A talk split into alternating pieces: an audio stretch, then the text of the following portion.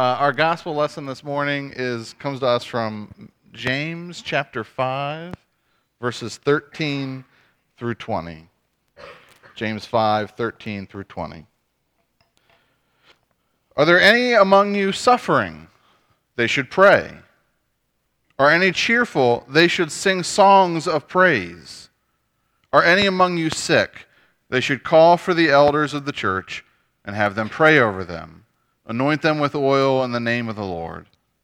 The prayer of faith will save the sick, and the Lord will raise them up, and anyone who has committed sins will be forgiven. Therefore, confess your sins to one another and pray for one another so that you may be healed. The prayer of the righteous is powerful and effective. Elijah was a human being like us, and he prayed fervently that it might not rain, and for three years and six months it did not rain on the earth. Then he prayed again, and the heaven gave rain, and earth yielded its harvest. My brothers and sisters, if any among you wanders from the truth and is brought back by another, you should know that whoever brings back a sinner from wandering will save that sinner's soul from death and will cover a multitude of sins. It's the word of God for the people of God. Thanks be to God. So, the same question for you all this morning that I asked the kids when do you pray?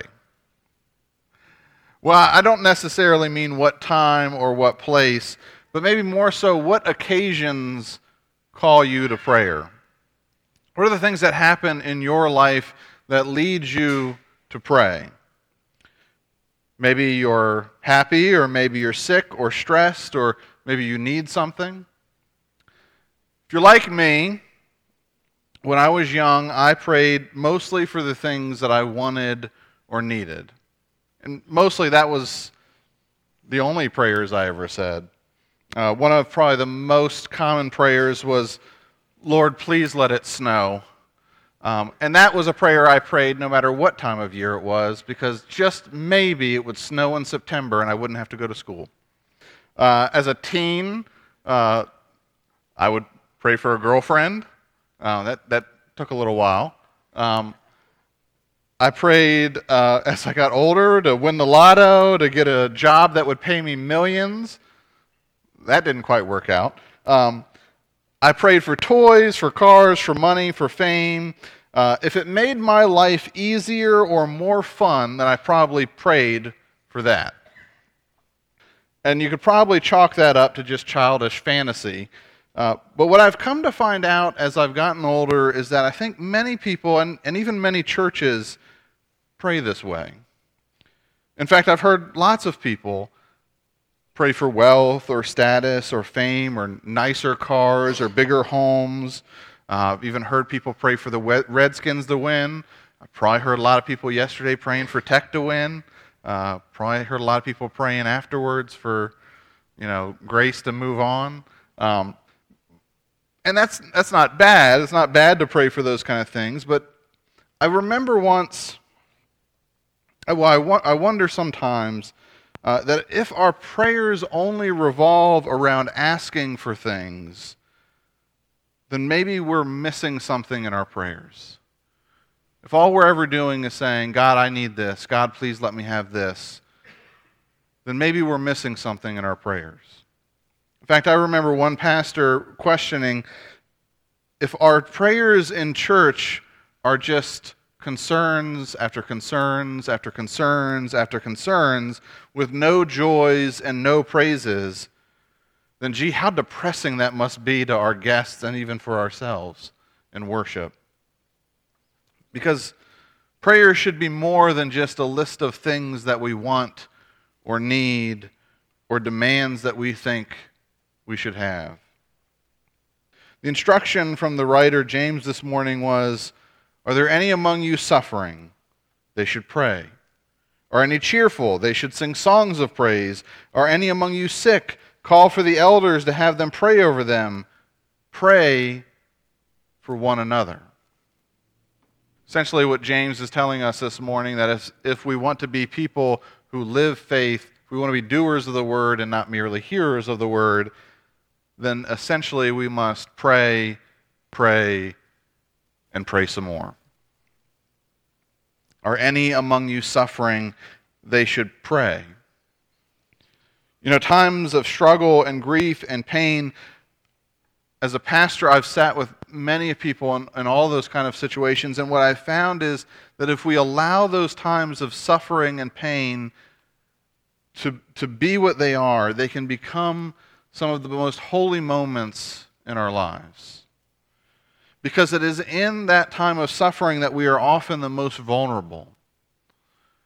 And if we're able to invite God into our life, then God can bring with him peace and comfort in the midst of our suffering. So if any among us are suffering, they should pray. Are any cheerful? They should sing songs of praise. Now, I don't know about you all, but th- this to me, I like I said, as a youth, I was very good at the God, I need a snow day. God, I need this. But prayers of thanksgiving were often something that I struggled to remember to do. After all, when things are bad, it's easy to remember to pray. When things are going good, why do you need to pray? But what I've come to realize is that in, in order to truly have a well rounded prayer life, we have to include thanksgiving. So, one of the things that I have found myself doing that I've challenged myself recently to do is any time that I think to myself, oh, thank God. You've had those moments, right? Something finally, you know, everything is just in disaster, and some glimmer of hope has popped up, and you're just, oh, thank God. When I find myself saying, oh, thank God, I challenge myself to stop and to actually pray, God, thank you for this gift that you've given me. I was overwhelmed and I needed a glimmer of hope, and you provided this for me. So I challenge you when you're cheerful and things are going well, pray. Give thanks to God. Because I think, as hard as it is sometimes to remember to pray in all of these different ways and not just pray for things, I think when we, when we really pray and when we really give thanks, we really invite the presence of God, that what we do in those moments is we allow our hearts to be changed by God, to put us more in line with the will of God rather than to change God's mind. That rather than desiring that God should give us whatever we've asked for, that we allow God to change us. Because I think what prayer does for us, what we, if we allow it to, what it can do for us, is it can allow, it can make us more aware of the movement of God in our lives. It can make us more aware of how God is trying to work in and through us. We have a pastor friend of ours uh, who runs a clothes closet. In fact, one of our guests this morning volunteers with that. Uh, this was in Waynesboro. And, and Janelle is somebody who, who I think prays often. And she gives thanks often. I, I remember when we worked with her, she was always giving thanks to God. And I think because of that, she's very in tune with what God is calling her to do and what God is calling uh, in the community that she works in. And not long ago, she posted this story uh, that that happened to her on Facebook. And, and I'll just share what she posted. It said, Are you ready for a good love story? She said, Yesterday, my friend texted me from Goodwill to see if I can use a pair of size 14 shoes for the clothes closet. She said, I prayed before I came into the store for God to show me what I needed to buy, and I found these shoes. And so this shopper, so she tells this shopper, she said, absolutely. She texts back, she says, I know that somewhere in our area there's a teen with a large pair of feet that needs a good pair of tennis shoes. Later that night, she received a text message uh, from a friend of hers who was a teacher, who was texting to see if the secret boutique had a pair of size 14 tennis shoes. Because she had a student with large feet who just needed a good pair of tennis shoes as the one that he wore to school were literally falling apart.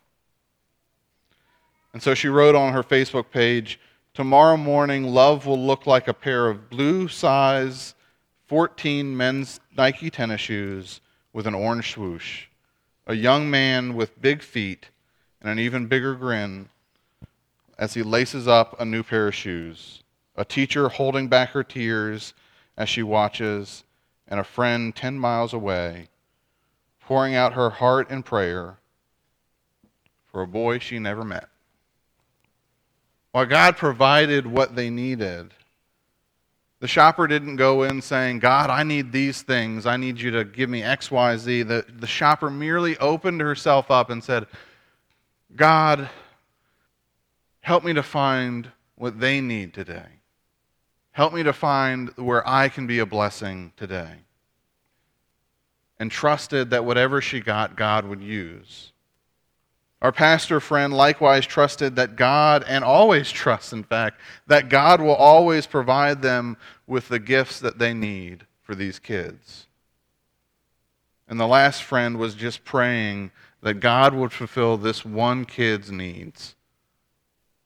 Because size 14 shoes are not easy to come by, especially at a clothes closet all of the way through this story, at every single point, it was a story of people who were praying and listening and trusting God would take care of the needs that they didn't even know were there. Their prayer was not that they would get what they wanted, but their prayer was merely that they would be aware of the movement of God in their life and in the life of those around them. My hope for all of us is that we pray in the same way. That we pray in our sufferings for peace and for comfort and for the presence of God. That we pray through our joys and give thanks for all of the things that God does that we so often look over. And I hope that as we pray each and every day, that we become increasingly aware of the presence of God in our lives. As I mentioned this morning, the lead team will be starting a process called Choosing a Faithful Path, discerning and visioning what the future of Fieldstone will look like. And as we do this, all of us will be praying and praying more to become more deeply aware of God's presence and of God's will for Fieldstone. And what I ask of all of you whether you're just here as a guest this morning or whether you attend here faithfully every Sunday, what I ask from each and every one of you is that you all be in prayer for the lead team as well. That you pray for us to be able to sense that awareness so that we can discern what God's will for us is. So I ask you to be, please be praying. Not for the path that you want, not for the path that we want, but for the path that God wants for all of us. As James said this morning, pray for one another, for the prayer of the righteous is pr- powerful and effective. So may we all be praying for one another this day, praying for our will to become one with the will of Christ, praying that we may all become increasingly aware of God's presence with us always. Let us pray. Gracious and Heavenly Father, we give you thanks. We give you thanks for all of the blessings that you give that we overlook day by day. We give you thanks for this place and for these people, for this chance to worship together in love and unity. We give you thanks. And we ask you to help us to lead us into a deeper relationship with you, that we may always be aware of your presence and your working in and around us. Amen.